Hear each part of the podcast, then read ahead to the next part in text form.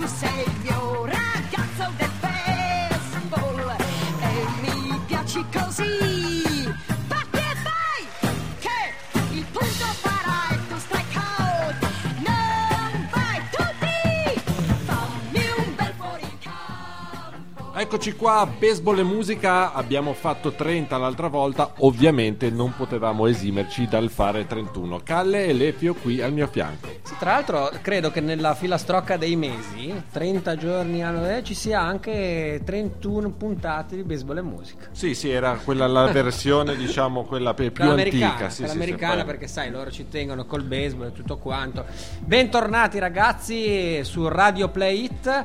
Il grande, io volevo cominciare subito col gran successo che abbiamo avuto su- sui gruppi, sul gruppo di Facebook. Sì, ben due eh, ascoltatori. Eh, no, eh, eh, ero rimasto Cioè- due. Ah, ok, beh, si vede che non guardi. 130 e passa in pochissimo, in, una o due settimane. Veramente ringraziamo tutti per la fiducia e per la, la voglia di partecipare che, eh, che ci concedete sempre. Senti, facciamo un, un secondo, un complimento alla prima che si è iscritta, che è una nostra grande ascoltatrice. Certo, l'ascoltatrice Barbara Regoli che pur non conoscendo assolutamente il baseball ascolta tutte le puntate e ha fatto addirittura un gran risultato al quizzone della settimana della puntata scorsa. sai? Quanto ha fatto? Uno. Eh, uno è buono, un Eh, buono. perché ce ne vuole, vuol dire anche statisticamente fare uno su 10 non è, non è un gran risultato, quindi è stata brava in negativo. Cara Barbara, tu sei vittima delle scelte redazionali di Radio Play It perché hanno messo due bei ragazzi a condurre la, la trasmissione, sai come si fa? Si vede per vedere, in, re- in realtà purtroppo non, non ci hai mai visto, anzi eh, purtroppo per noi e per fortuna per te, comunque ti salutiamo. Così come salutiamo Marco Mannucci, grande organizzatore eh, del Long Game a Torino, lo salutiamo e anche Gianluca Guglia. Certo, certo, perché sono, sono quelli che si sono fatti vivi, fatevi vivi, fateci sapere come sempre cosa, cosa ne pensate, diffondete baseball e musica, ma adesso andiamo alla situazione MLB, Calle, no? Situazione sì perché ci sono stati, eh, sono ancora in corso i winter meetings, quindi i GM hanno preso l'aereo, la macchina, il pullman, quello dei, eh. quello dei Brewers è andato col- con la macchina e il valletto fuori dal locale gli ha perso le chiavi della macchina, quindi è dovuto tornare col deltaplano lasciandogli la macchina. Infatti i Brewers si sono mossi molto durante questi winter meetings, hanno preso Randy Wolf, un contratto di tre anni e eh, 30 milioni di dollari. Vedete che ogni tanto firmare un contratto di un anno per i giocatori va bene perché l'anno scorso il ragazzo era quasi a spasso, quest'anno ha giocato bene, ha firmato per il doppio dei soldi e per tre stagioni. Hanno preso anche le Troy Hawkins dai- dagli Astros, due anni, sette e mezzo per il eh, free agent appunto proveniente dalla squadra texana che quindi si è subito rifatta. Ed Wade sapete che è un, eh, un GM un po', un po' strano, ha preso Brandon Lyon che non sembrava uno di quei free agent appetibilissimi, gli ha dato 15 milioni per tre anni, si è anche assicurato eh, Matt Lindstrom scusate, e ha preso il terza base eh, campione del mondo l'anno, le, la- due stagioni fa con i Phillies Pedro Feliz 4 milioni e mezzo anche per lui per, eh, per una stagione ha rifirmato anche Andy Pettit, siamo contenti che lo rivedremo nel Bronx, 12 milioni anche per lui, è una- un aumento che alla sua età, magari una pensioncina, sì, Sì, quei due sì. soldi che per adesso era È la uno... mo- di solito sono quei piccoli aumenti richiesti dalle mogli, no? Sì, perché voleva rifare il bagno, ha detto ho visto quelle piastrelle lì da, di vetro muranoso e le, e le voglio. Gli Yankees, lo sapete tutti, ma ve lo riportiamo, ve lo riportiamo, si sono portati a casa Curtis Granderson, il eh, center fielder mancino dei Tigers, in una situazione a tre che non ha niente di scabroso, ma si sono solo scambiati dei giocatori e tutti uomini. Edwin Jackson e Ian Kennedy sono andati ai D-Backs, che sono quelli forse che si dice che eh, sono quelli che hanno preso diciamo il fiammifero rimesso, ci hanno rimesso. Però non è detto perché i D-Backs hanno dato via due giocatori che non si sa se staranno bene. Sono due giocatori dal potenziale esplosivo, ma non si sa se staranno bene eh, per tutta la carriera. Stiamo parlando ovviamente di Mark Scherzer, che io ho anche al, al fantabaseball, quindi sono interessato a vedere se questa carriera fiorirà così come deve. Si sono portati a casa anche Phil Koch. Daniel Schleret e Austin Jackson, il center fielder che doveva eh, essere diciamo, il prospetto, eh, il fiore all'occhiello della farm eh, degli Yankees, hanno invece preso Granderson, hanno spedito a Detroit, una delle città, ve lo ricordo, più brutte degli, degli Stati Uniti, a detta di tutti, non sono mai stato. Quindi vedremo cosa succederà la prossima stagione di questo scambio perché i conti degli scambi si sa si fanno non alla fine, alla strafinissima, alla fine dei contratti di quelli che si sono scambiati. Tra l'altro di, di Scherzer, spero per te, visto che ce l'hai il fantabaseball, che faccia bene, ma non ti do buone notizie perché adesso è inverno, no? E allora cosa facciamo? Non abbiamo più le notti da passare davanti a MLB TV o a ESPN America, quindi io, come vedi qua a fianco, ritiro fuori la mia Xbox e, a- e attacco a farmi una regular season, ogni giorno mi gioco una partita a MVP che rimane sempre il- uno dei giochi migliori. Sto facendo una, eh, una lega di quelle Dynasty e ho questo Scherzer che è scarsissimo e mi costa 4 milioni a- all'anno e dico ma perché ho questo qua? Ora capisco ma ti auguro che faccia bene, assolutamente, non è una guffata. Speriamo bene, ancora qualche scambio. Rays e Braves si sono scambiati Rafael Soriano e Jesse Chavez. Soriano è arbitrabile, quindi si attende anche una- un aumento eh, salariale che in questo caso sarà pagato dai Braves.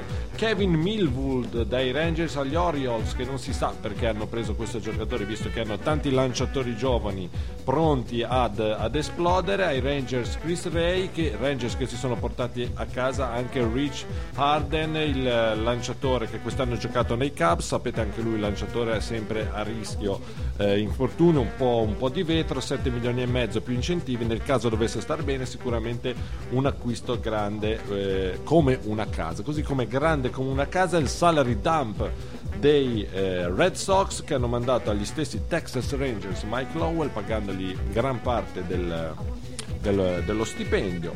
Invece dal, dal Texas è andato via Page Rodriguez, anche lui ve lo ric- ricorderete l'anno scorso ha giocato al World Baseball Classic, non aveva ancora eh, una squadra. Sembrava concludersi una carriera gloriosa in maniera ingloriosa, invece l'anno scorso ha trovato casa prima agli Astros, poi eh, ai Rangers, in, eh, nelle due squadre texane e quest'anno ha firmato non si sa come mai, due anni ha dato di contratto, 6 milioni di dollari per due anni ai Nationals, che eh, con lui sperano di avere quella leadership che magari manca perché è una squadra molto giovane e la squadra di eh, veterani un, un po' eh, chiacchierati. Ultime due cose che dico prima di mandarvi una bella canzoncina, Brad Penny ai Cardinals e il grande Corey Patterson che ancora una volta trova un contratto, questa volta i derelitti Mariners hanno avuto la buona idea di dargli un bel contratto. Vi lascio con una canzoncina, sono i Kaiser Chiefs, la canzone è I Predict a Riot.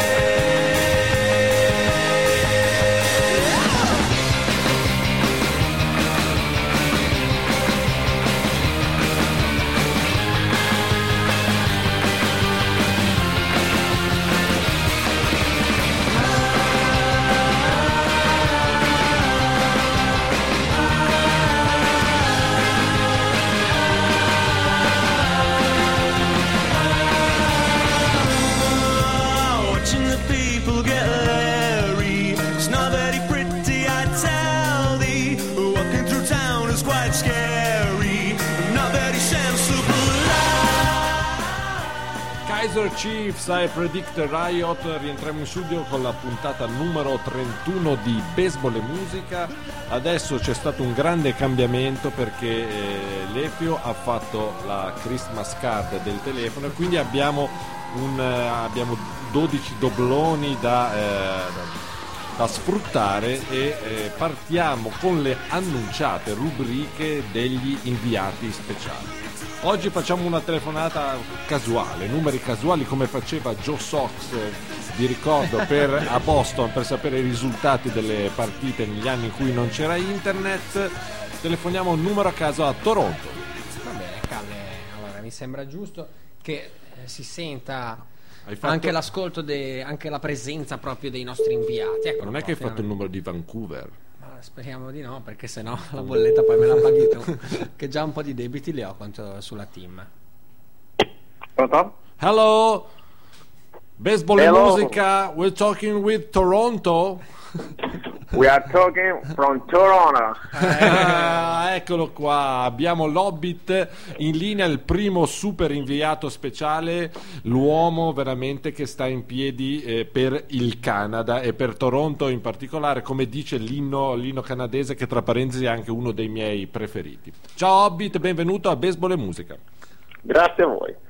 Grazie Senti. per l'ospitalità soprattutto. Ma ci mancherebbe, qua c'è spazio Tu- per tutti, cioè- lo diciamo sempre, chi vuole partecipare a baseball e musica eh, partecipa. Tu non hai voluto, anzi ti abbiamo obbligato, ma sei lautamente eh, stipendiato e quindi non puoi veramente dirci niente. Parliamo dei tuoi amati Blue Jays. Allora, una stagione in chiaro scuro, più scuro purtroppo per te e per loro, eh, che chiaro ha pagato il GM, cambio di GM, cambio di orizzonti. Dici un po' cosa sta succedendo adesso nelle fredde terre canadesi. Ma eh, adesso a Toronto si parla soprattutto di hockey e di conseguenza il baseball può lavorare molto più tranquillamente, molto, ha sicuramente molto più impatti che durante la stagione. Insomma. Adesso niente, con la partenza di Ricciardi e Antopoulos eh, sa- sa- salita in carica, eh, diciamo che c'è già chi si parla di aria nuova e di tutto nuovo, tutto perfetto a Toronto, in realtà il- di modifiche ancora ce ne sono state poche nella gestione della squadra. Il, ehm, l'unica grossa novità finora è stato l'ampliamento del, dei finanziamenti della struttura di scouting, che è stata approfondita e ampliata a livelli, forse eh, tra i livelli più alti che si hanno al momento in MLB.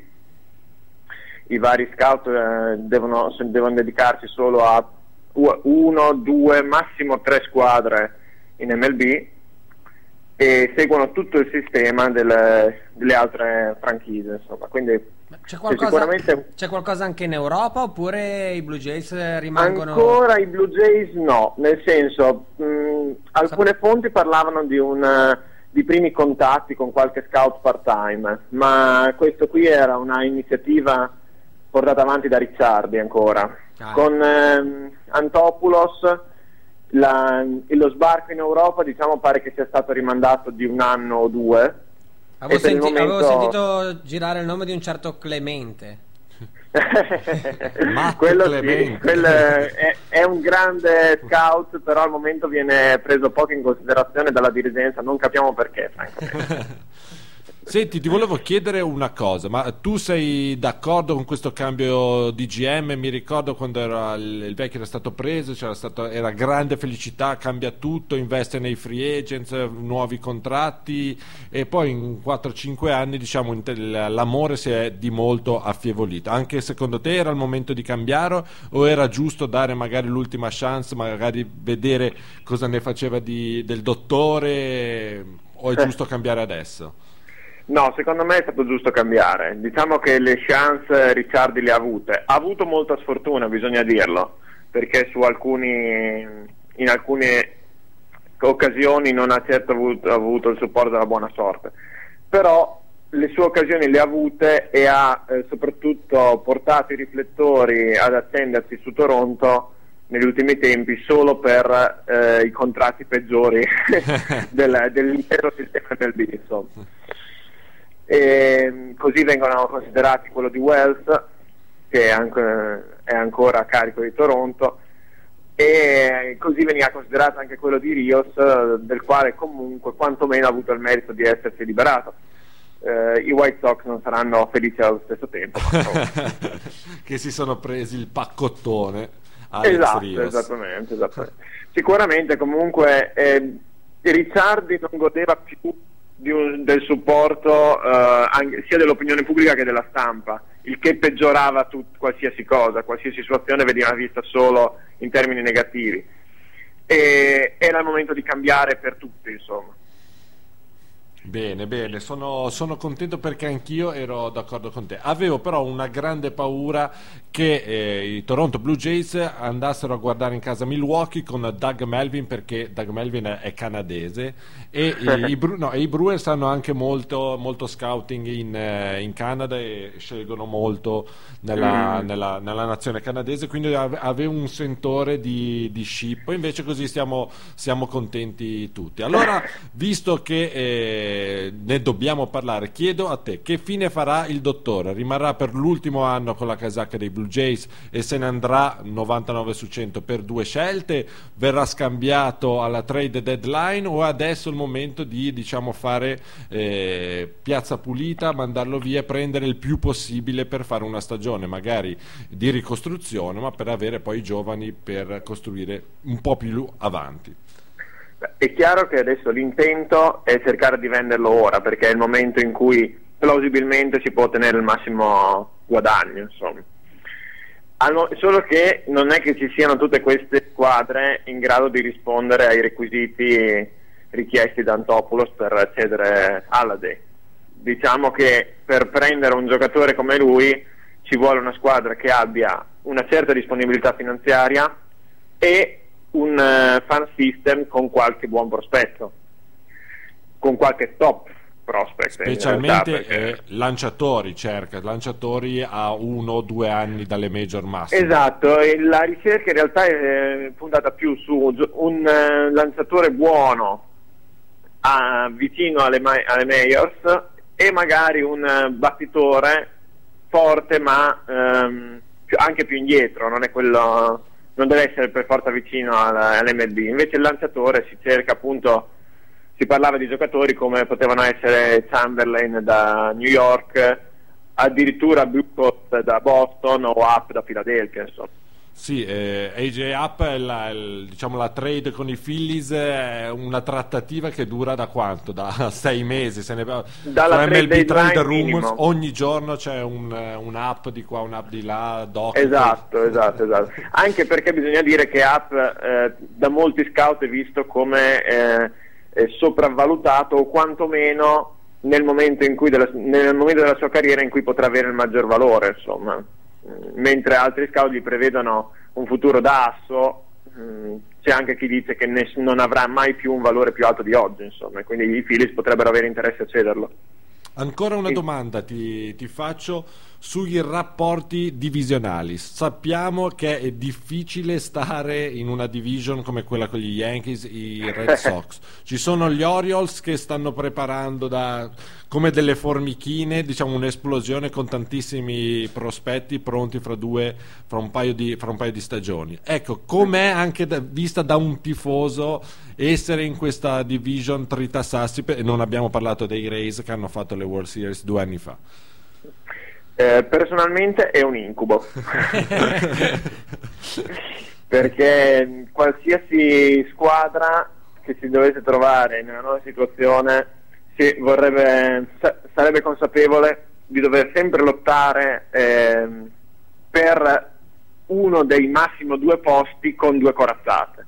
È un po' come se una, una squadra come la Fiorentina in Italia dovesse eh, lottare per un posto in Coppa Campioni su due con eh, Inter e Milan, insomma, partirebbe sempre svantaggiato.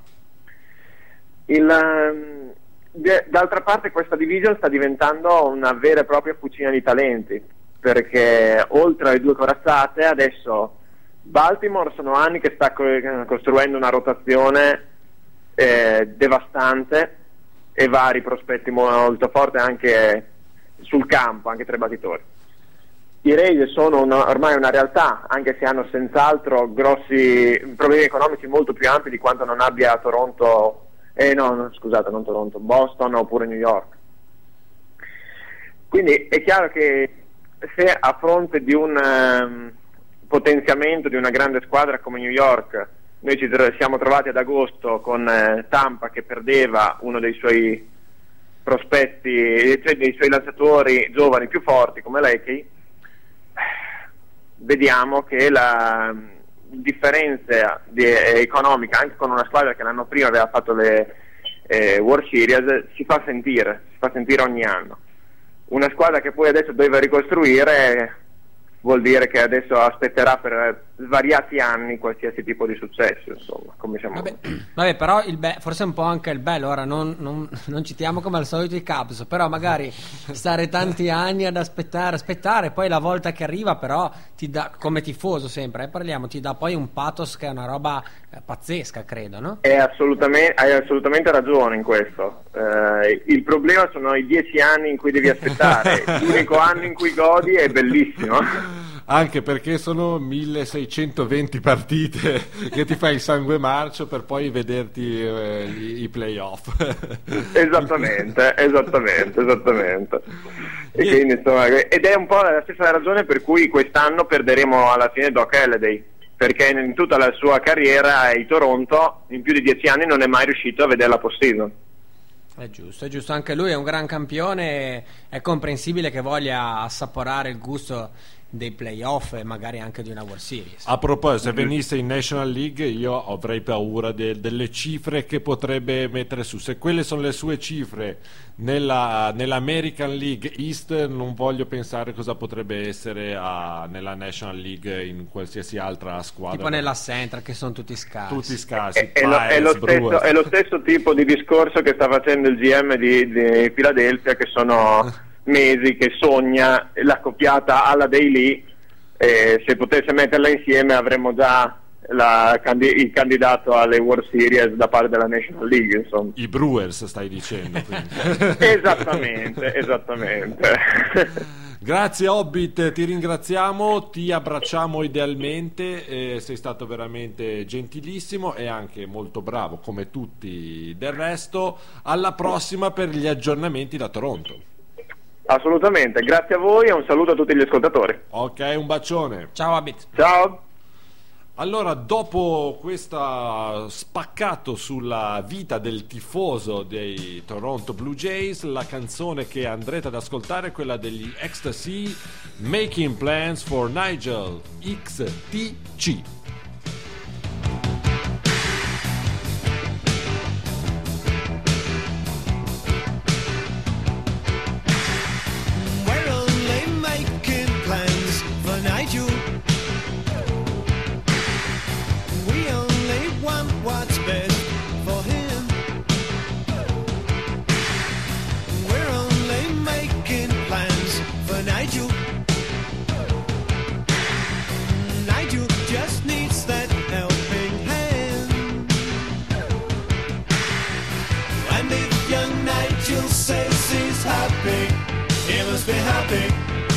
Be happy, he must be happy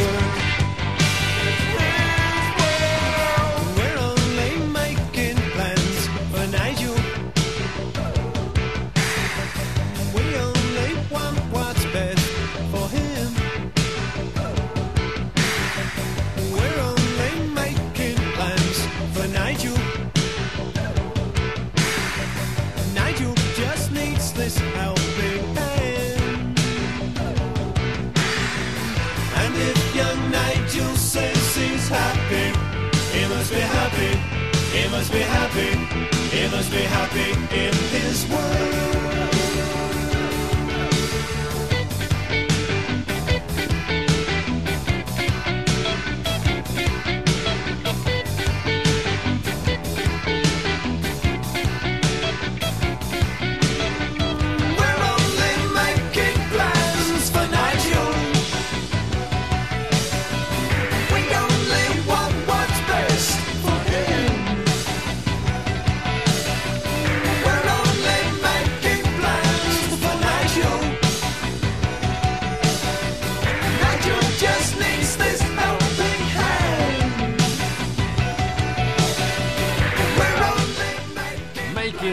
Plans for Nigel erano gli XTC, un grande gruppo inglese, non poteva essere altrimenti. Devo dire qua Lefio che eh, devi veramente licenziare qualcuno qua negli studi di baseball e musica perché c'è troppa gente che lavora qua. Ogni volta che vengo hanno stravolto tu, lavorano troppo, non licenziarli per giusta causa, ma perché lavorano troppo. Sì, Ma- sì, qua è sempre tutto diverso qua. Non so se hai notato anche la lucina proprio per fare la luce sui nostri appunti qua che ricordiamo, io, per fare sentire quanto è reale tutto ciò anni e anni di lavoro per fare questa, eh, questa bellissima trasmissione. Allora, avete imparato ad amare il sollevante grazie alla nuova rubrica tutta in mano a Lefio, Lefio San con il signor Miyagi dietro. Vediamo oggi cosa ci fa sentire.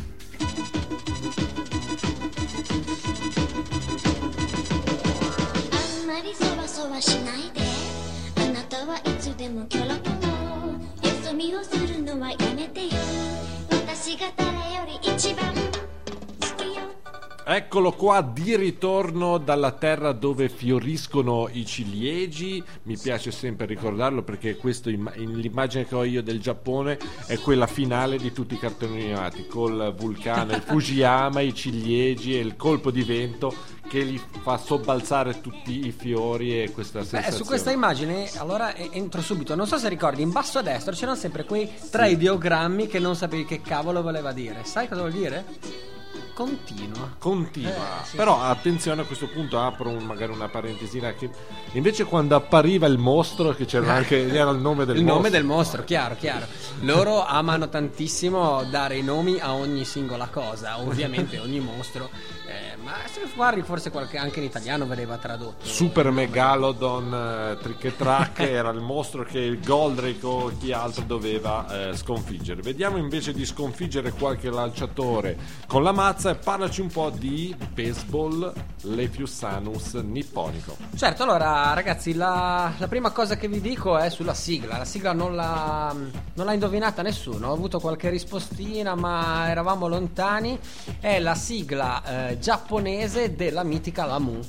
Che Ah. forse qualcuno vi consiglio a proposito di Lamu di andare a cercare su YouTube un video, diciamo che no- non Stai vi svelo troppo. a quello esatto, che dici, perché la Mu associa- ha sempre associa la Mu alla politica italiana. Basta, non dico altro, fatemi sapere se, se- se vi è piaciuto. Quindi l'ho visto. torniamo a parlare di Yakyu Pro. Yakyu, ricordiamo, è la parola che usano i giapponesi per indicare il baseball. Vedi qua, Calle, qua c'è scritto Yakyu Damashi, che è questo il nostro, il nostro gadget che abbiamo qua attaccato al microfono. Allora, la prima cosa che vi volevo raccontare era sempre dei, eh, dei ragazzi che ho conosciuto durante la- l- il mondiale. I ragazzi del muretto San. Una cosa che mi sono dimenticato di dirvi, vi ho spiegato l'altra volta cosa sono le Industrial Leagues, eh, volevo parlarvi in dettaglio di di nuovo di Isayoshi Shono. Eh, è il primo prospetto scelto nel draft dagli Yomiuri Giants, quindi voglio dire un po' po' di giocatore. Beh, eh, quando gli abbiamo chiesto, senti Ciono, ma tu dove lavori? A quale industria sei legato? E lui ha detto con un inglese stentatissimo, alla Honda. E allora tutti quanti noi abbiamo cominciato, ah Honda cosa? Eh, Honda moto, Honda macchine. E lui fa Honda macchine. E allora a quel punto poi abbiamo detto, ma eh, e qual è, quali sono le tue mansioni? Qual è il tuo mestiere? E lui con grande umiltà ci ha fatto morire da ridere perché ha messo le mani così, a, tipo come se prendesse una mazza ma verso il basso e ha fatto il gesto della scopa. Tipo, quindi lui cosa faceva? Faceva l'uomo delle pulizie della Honda, uno che adesso è il miglior prospetto degli, degli Yomiuri Giants. È giusto, è giusto perché ogni tanto agli atleti italiani, americani, manca un po' quell'umiltà, quel background di essere stella fin dal liceale, stella universitaria, sì, sì. stella e gli manca quell'umiltà. Invece loro bello tranquillo. io- Assolutamente, come se niente fosse, e non è che fosse si vergognasse di questa cosa, e io ho fatto così e così è. Tanto l'importante è che prendi e la batti fuori. Quindi vi dicevo, ecco, mi collego a questo discorso sulla dimestichezza con l'inglese. Questi ragazzi mm, non parlavano quasi nessuno l'inglese, questo mi aveva lasciato molto stupito, perché ho pensato Giappone, pale- paese molto avanti tecnologicamente, culturalmente, sapranno impariranno tutti parlare l'inglese. Invece no, comunicavo principalmente con, eh, con Kenji, che era appunto il responsabile del- dell'equipment, e, mi e appunto gli, eh, gli chiesi, ma come mai c'è questa, mh, chiamiamo ignoranza a, a riguardo? E mi ha spiegato, guarda, il punto è proprio questo, che qua in Giappone, forse come in America, forse più una volta in America, oggi un po' meno, ehm, se tu sei bravo a giocare a baseball, vai avanti, non importa che sei una capra a scuola. Eh, le scuole, anche lì c'è un grosso giro di college, di, di high school, eh, ti prendono perché sei un bravo giocatore di baseball e anche se non sei bravo nelle materie, tu vieni promosso. E quindi si spiega anche il fatto che passando tutti i pomeriggi ad allenarsi, se sono ragazzi che sono arrivati a giocare per la rappresentativa nazionale giapponese, sono tutti, tutte persone brave comunque da tempo e quindi da lì viene il fatto di non sapere eh, un granché le lingue. Resta però che, come dicevo prima, sta gente batte forte, quindi va bene così forse, no? Ci vanno bene così anche monoglotti, diciamo. Bene, l'ultima cosa che volevo raccontarvi in questa puntata è ehm, la- i roster dell'NPB.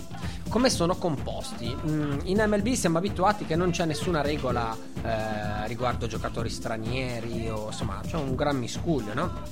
alcune squadre gli americani quasi sono la minoranza.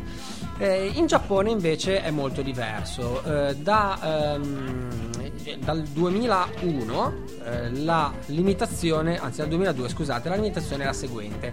Nel, eh, nel, resto- nel roster da 25 puoi tenere al massimo 4 stranieri di, di cui al massimo 3 pitcher o al massimo 3 position players. Quindi comunque, come forse avevo già detto, loro tengono molto al loro campionato, al conservare e quindi eh, sono eh, conservativi in questo senso. Precedentemente erano al massimo 2 pitcher e 2 hitter, ehm, nella storia diciamo erano sempre al massimo comunque 2 o 3, alcuni anni cambiavano perché queste regole stanno cambiando. Però è curioso che invece fino al, 2000 fino al 1951 eh, non c'era alcun limite.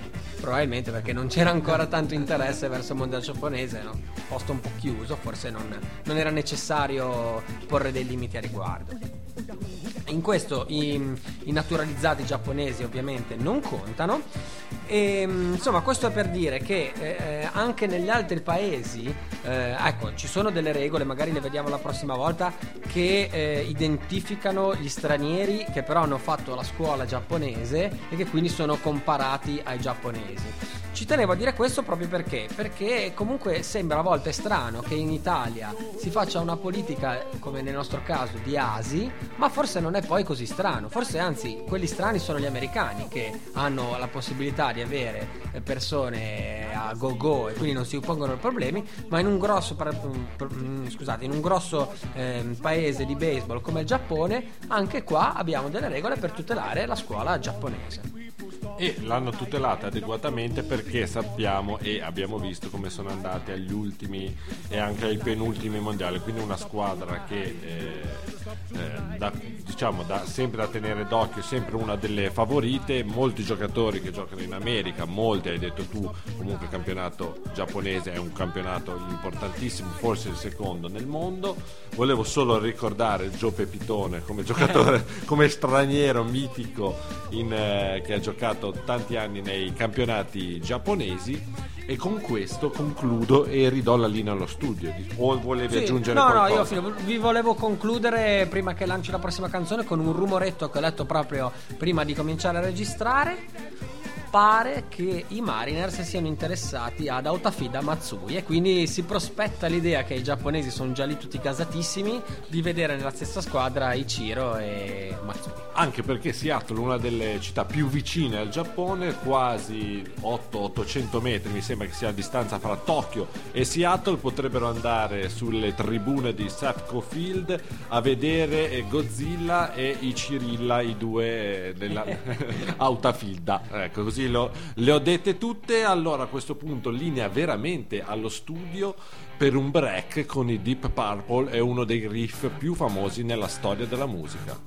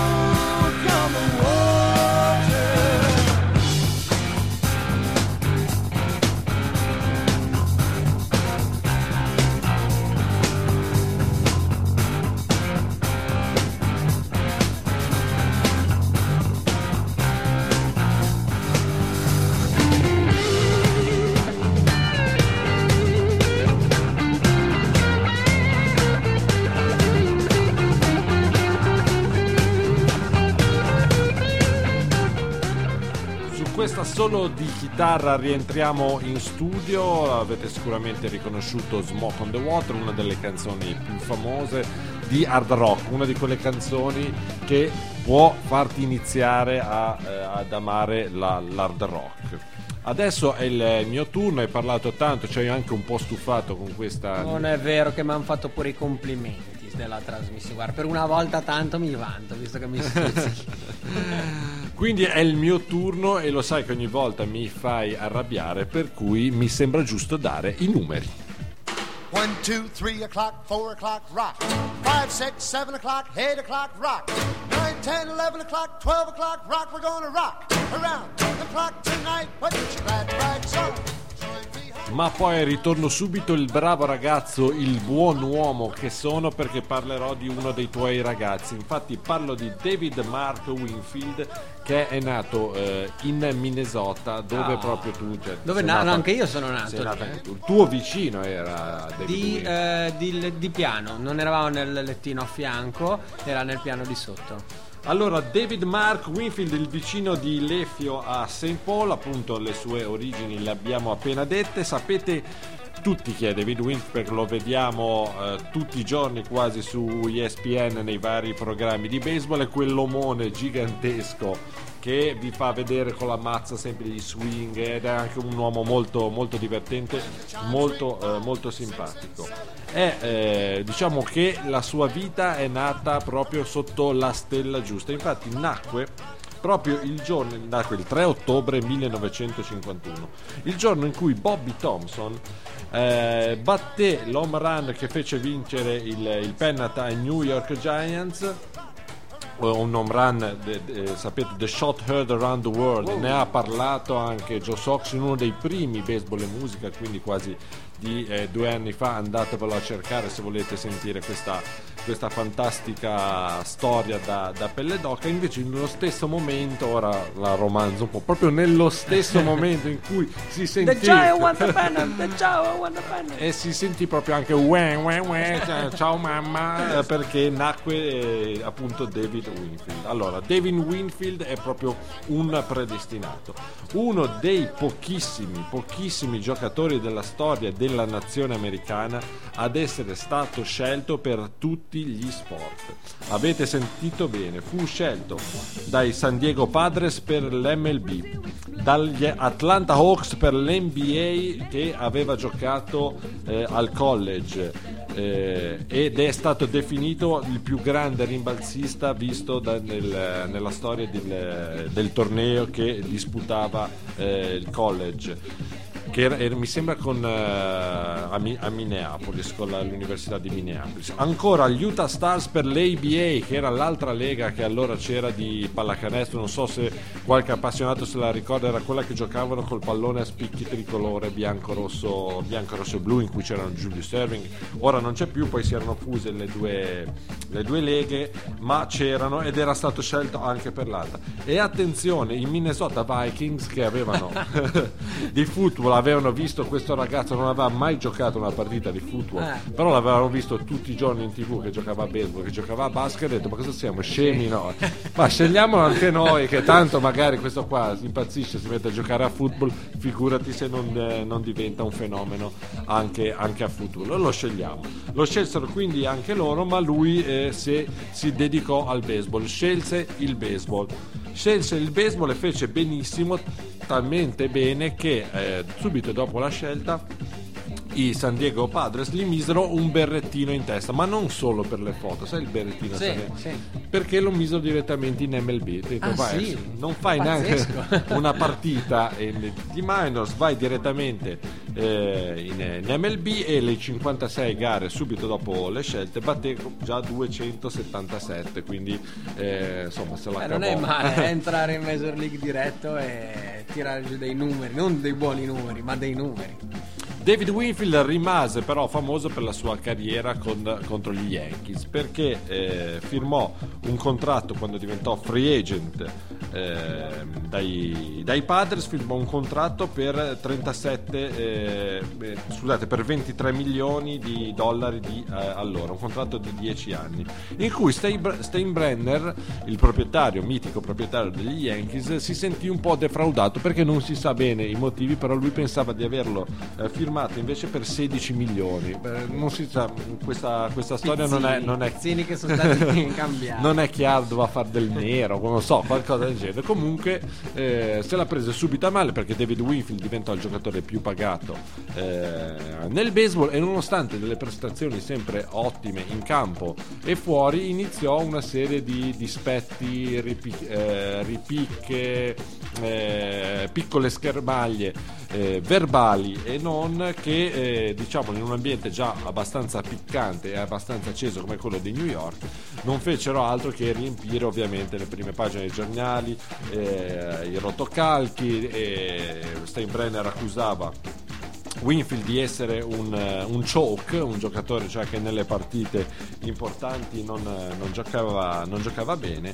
E come Reggie Jackson era un eh, Mr. October, Steinbrenner definì Winfield Mr. May, cioè uno che dava, dava il bianco ad inizio della stagione ma poi scon- scompariva eh, miseramente.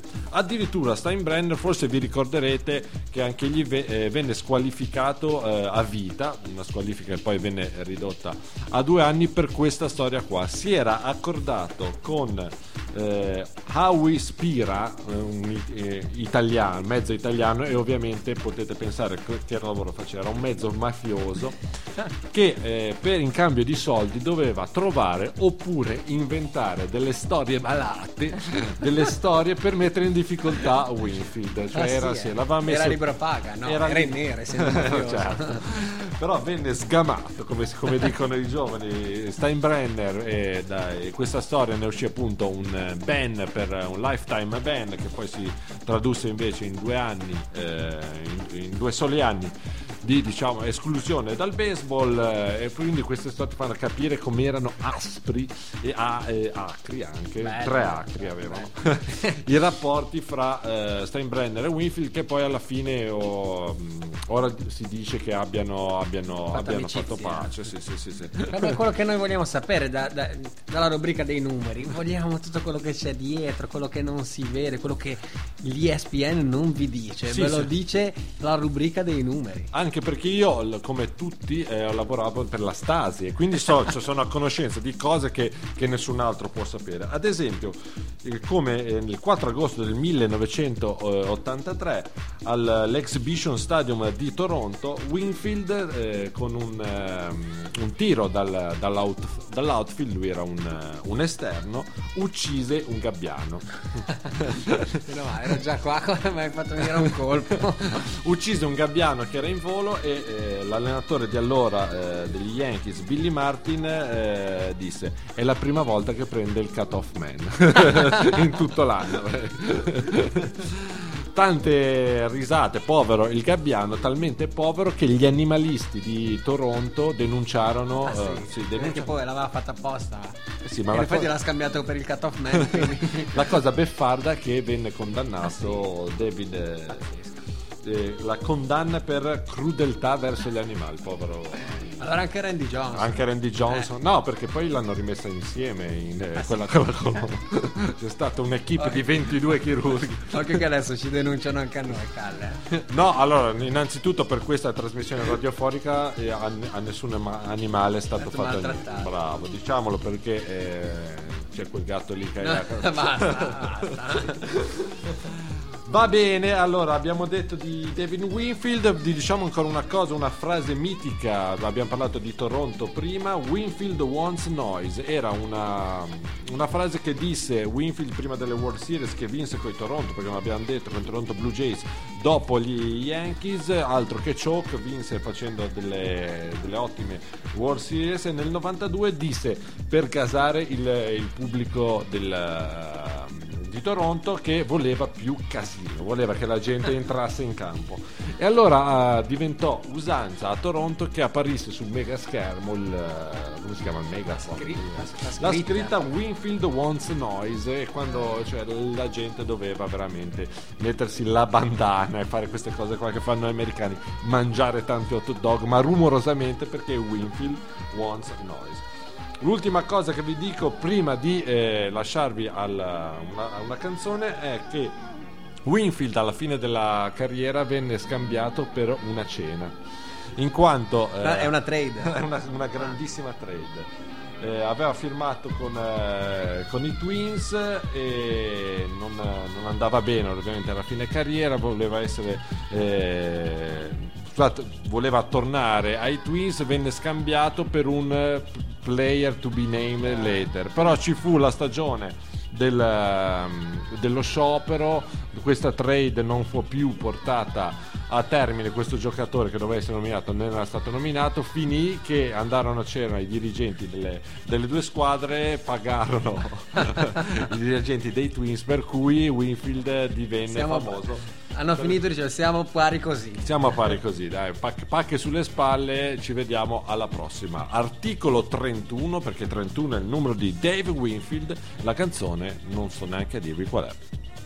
Tranchi funky dal- dalla, dalla mia eh, rubrica personale, versione speciale.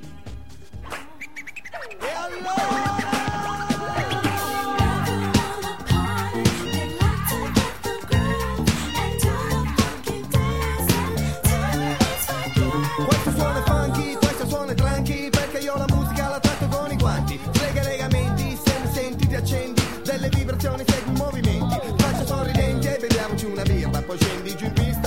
piace il ritmo Hasta la vista, vai pure via. Sono io l'animatore che sta sulla regia L'intrattenitore che viene dal quartiere. Tu muovi il tuo sedere e fammi fare il mio dovere. Sai che tranqui significa tranquillo E su questo funky mi sciallo e non strillo. Come il parmacotto, accatate villo Dimmi sai il mio nome? E allora dillo. E tranqui funky è il nome del mio ballo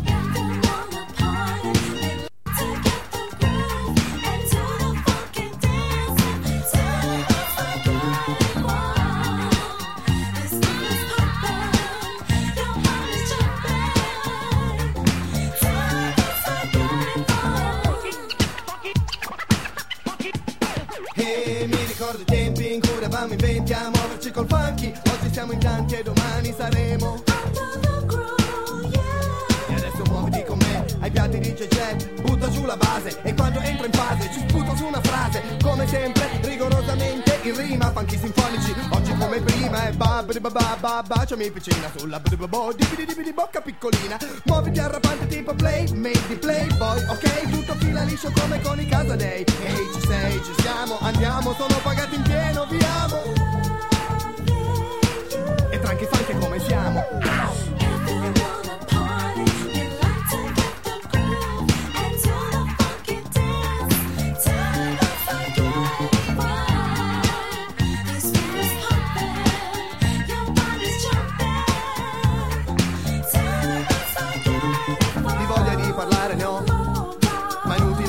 se nessuno?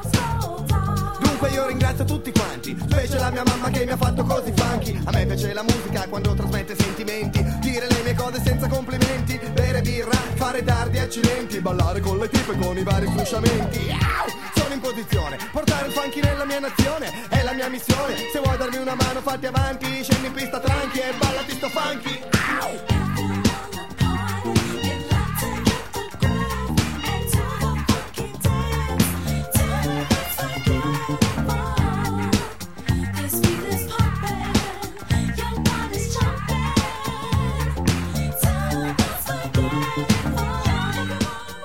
Au! Alle 8 i Perrini F Godi per questa versione tranqui funky fatta a New York estrapolata dalla eh, discoteca di Lefio.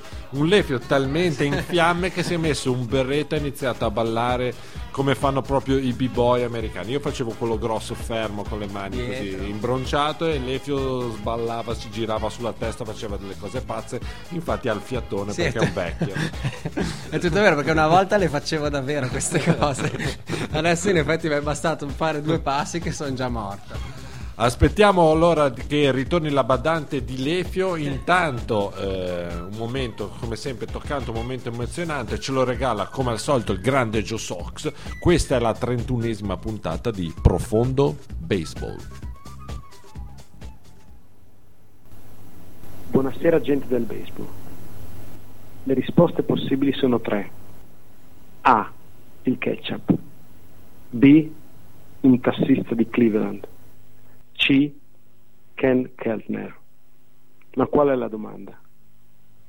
Tutto cominciò con un innocuo ed inutile RBI single in una partita che gli Yankees finirono per perdere 13 a 1 contro gli White Sox, la loro quinta sconfitta consecutiva, sconfitta che li faceva scivolare sotto al 500 per la prima volta in quella stagione. Lou Gehrig si era ammalato due anni prima e gli Stati Uniti sarebbero entrati in guerra sette mesi dopo. Era il 1941. Qualcuno ha scritto che la presa di Willie Mays sulla battuta profonda di Vic Wertz nella gara di apertura delle World Series del 1954 rappresenta la civilizzazione. Wow! C'è però bisogno di alcune premesse. La nazione deve essere in pace, i confini sicuri. Il popolo deve avere sufficiente tempo libero per organizzare eventi teatrali, sportivi. C'è bisogno di stadi ed uniformi, di un campionato e c'è bisogno di persone con il senso estetico necessario a capire che queste cose sono cose importanti. Sono i presupposti indispensabili di un apice culturale. C'è anche bisogno, naturalmente, del più grande esterno centro di tutti i tempi. Beh, nel 41 la storia era assai diversa. La guerra ormai infuriava in Europa, la nazione era sotto minaccia nell'Oceano Pacifico, molti giocatori erano in procinto di partire per il fronte. Quello che accadde fu tale. Fu ed è ancora eccezionale per due motivi. Non era mai stato fatto prima, anzi, non era quasi neppure importante prima e non è mai neppure stato avvicinato dopo. Se ragioniamo col cuore, la dimensione della grandezza dei 61 fuoricampo battuti da Roger Maris nel 1961 fu compresa davvero solo quando Mark McGuire con 70 e Sammy Sosa con 66 diedero luogo a quella sfida nel 1998 e quando poi Barry Bonds ne batté 73 nel 2001 ci eravamo quasi abituati a quei numeri tropicali, ma ci vollero 37 anni per capire realmente che cosa aveva fatto Maris. Invece parliamo di qualcosa che è ancora sospeso nella leggenda, inossidabile, inattaccabile, difficile da comprendere. Come tutte le strisce, anche questa cominciò nel completo oblio. Il 24 maggio, proprio nell'ultimo turno al piatto, Gio Di Maggio mandò a casa due punti con un singolo, 10 partite. Il 30 maggio, nonostante tre centro, nella seconda partita di un doubleheader, Joe batté la sua valida quando l'esterno di Boston, Pete Fox, perse la palla in cielo. Batteva un sole accecante. La striscia arrivò a 16. Giugno si aprì con un'altra partita doppia contro gli Indians. Due valide, una per gara. Il giorno dopo, Gehrig. Di maggio batté valido nella sua diciannovesima partita consecutiva. Alla ventesima giornali e radio incominciarono a parlare della striscia. Quello della Meg era di George Sisler, 41 partite, lontanissimo. Il 17 giugno la palla battuta da Di Maggio colpisce l'interbase degli White Sox, Luke Appling, sulla spalla e schizza via. Lo scorer segna un hit nel suo box score e sulle pagine del New York Times 30. Il 29 giugno Di Maggio eguaglia Sisler con una valida contro il knuckleballer di Washington, Dutch Leonard. Nella seconda partita del doubleheader contro i Senators deve aspettare fino al settimo inning per fare su il record dell'America. Sono 42 partite con almeno una valida con un singolo contro Walt Masterson. Ormai ogni partita è un evento a sé. Le folle corrono ovunque, anche se le partite diurne erano esaurito. Ogni volta che va al piatto le radio fermano i programmi e danno la notizia, lancio dopo lancio. Una volta ottenuta la valida del giorno, l'intera nazione, sempre più sbalordita, si rilassa per 24 ore, in attesa della prossima partita. Intanto gli Yankees continuano a vincere e pari a Boston nella corsa per il pennant dell'American League. Il primo luglio allo Yankee Stadium Di Maggio guida i suoi ad una suite dei Red Sox con tre valide, due nella prima partita ed una nei soli 5 inning giocati in partita a Corcioggia. Siamo a 44, è il record delle majors di Willie Killer del 1898. L'home run del giorno dopo contro Dick Newsom fa 45 e mette Joe Di Maggio davanti a tutti. La pressione del record svanisce. Ora davanti a Joe c'è solo l'infinito. Quanto durerà? In casa contro gli Athletics fa 46, 47, 48. Anche allo Star Game Joe batte valido, un doppio ed un singolo per suo fratello. Solo 1625 spettatori assistono allo Sportsman Park di St. Louis alla partita che fa 50. È un venerdì pomeriggio ed i Browns fanno davvero pena. Ma sono di nuovo oltre 50.000 al Comiskey Park di Chicago, quando Joe Di Maggio fa 52 e 53 nella suite degli White Sox, segnando anche la quattordicesima vittoria in fila per gli Yankees. Il 16 luglio si apre una serie contro gli Indians. Nel primo inning della prima partita Di Maggio fa 56. Anche la folla di Cleveland applaude entusiasta. Ed arriva il 17. Di Maggio e Lefty Gomez, il grande lanciatore mancino degli Yankees, prendono un taxi che li porta dall'hotel allo stadio. Sono più di 66 tifosi assirpati nell'enorme Municipal Stadium. Il mancino Al Smith è sul monte per gli Indians. Di Maggio va a battere nel primo inning. Al secondo lancio una legnata verso la terza base. La giocata del terza base Ken Kelton è strepitosa. Ferma la palla col guanto, di rovescio, raccoglie e spara in prima. Out. Dopo la base ball nel quarto, un'altra gran giocata di Kellner e Di Maggio è ancora secco. Ma gli Yankees riempiono le basi e subito nell'ottavo Joe va di nuovo a battere con un solo out. Jim Bugby è sul monte, il conto è 1-1, lo stadio è un vulcano in eruzione, il rumore è assordante, neppure la gente sa bene ciò che vuole. Vuole l'immortalità o il precipizio, vuole vedere la fine o l'infinito. L'alzante finisce dritto nel guanto di Lou Boudreau, interbase, che assiste in seconda, Mack fionda in prima. Doppio gioco. La striscia è finita. 56 partite, 91 valide, 15 fuori campo, una media di 408. Il giorno dopo di maggio iniziò un'altra striscia, questa volta si fermò soltanto a 16. Nel 1941 Ted Williams, 22enne, batté per l'intera stagione 406 ed anche qui stiamo ancora aspettando che qualcuno si avvicini. Nel 41 gli Yankees vinceranno le World Series, poi verrà per Harbor ed il mondo non sarà più lo stesso per altri quattro lunghi anni. Anni 70. Il salone di un grande albergo. Mister Di Maggio, io sono il tassista di quel giorno a Cleveland, si ricorda? Mi spiace davvero, non avrei mai voluto, non immaginavo. Trent'anni con un rimorso che ti stringe lo stomaco. Joe gli sorrise benevolo. Quando Joe e Lefty salirono in macchina, il giovane autista riconoscendolo disse Ah, me lo sento, se non batte una valida nel primo inning, mi sa che oggi gli Indians ti fermano. Goofy quasi lo prese a pugni. Ci sono 57 varietà di salsa della marca e le bottiglie di ketchup della marca Heinz avevano un bel grande 57 verde stampato sull'etichetta. Un premio di 10.000 dollari era stato promesso dall'allora proprietario della grande azienda alimentare a Joe Di Maggio quando fosse arrivato appunto a 57. Joe lo rivelò il giorno dopo la fine della striscia. O forse fu semplicemente il guanto di Ken Kellner. La striscia 56, Joe Di Maggio. Una nazione ti rivolge il suo sguardo.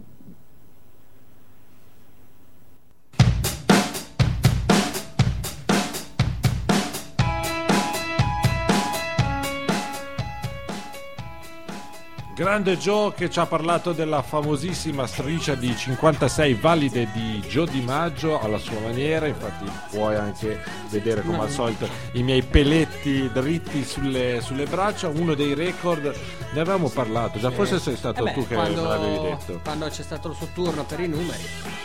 No, no, ne avevamo parlato nel senso che era a detta degli addetti ai lavori, scusate il gioco parole, di, di parole uno dei record che eh, si pensa che non verrà mai battuto perché nel baseball moderno, oltre a quelli di eh, diciamo grandi strikeout, eh, ta- tanta- delle tante robe, quello della striscia dei 56 valide di Gio Di Maggio si dice che sia il più Impossibile possibile. da battere. Cioè.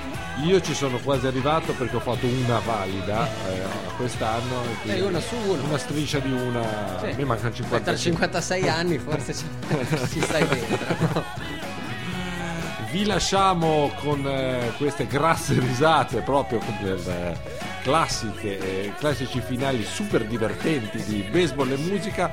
La puntata numero 31 finisce in archivio. Salutiamo tutti, ringraziamo ancora quelli del gruppo di Facebook. Chi ancora non si sia iscritto, non vendiamo niente, quindi potete iscrivervi in maniera gratuita, non siamo nemmeno invasivi. Prossima puntata? Allora, prossima puntata a Natale siamo tutti più buoni, speriamo anche di essere noi più buoni nel fare baseball e musica e ci sarà quindi eh, la domenica subito dopo Natale, sintonizzatevi con la pancia bella piena, anzi magari prima andate a fare una corsetta così smaltite un po' perché noi saremo qua, ovviamente siamo dei grandissimi professionisti, non ci fermiamo neanche a Natale, auguri a tutti a questo punto perché ci sentiremo dopo la fatidica data. Un bacio a tutti i nostri ascoltatori, ci sentiamo dopo Natale. Ciao!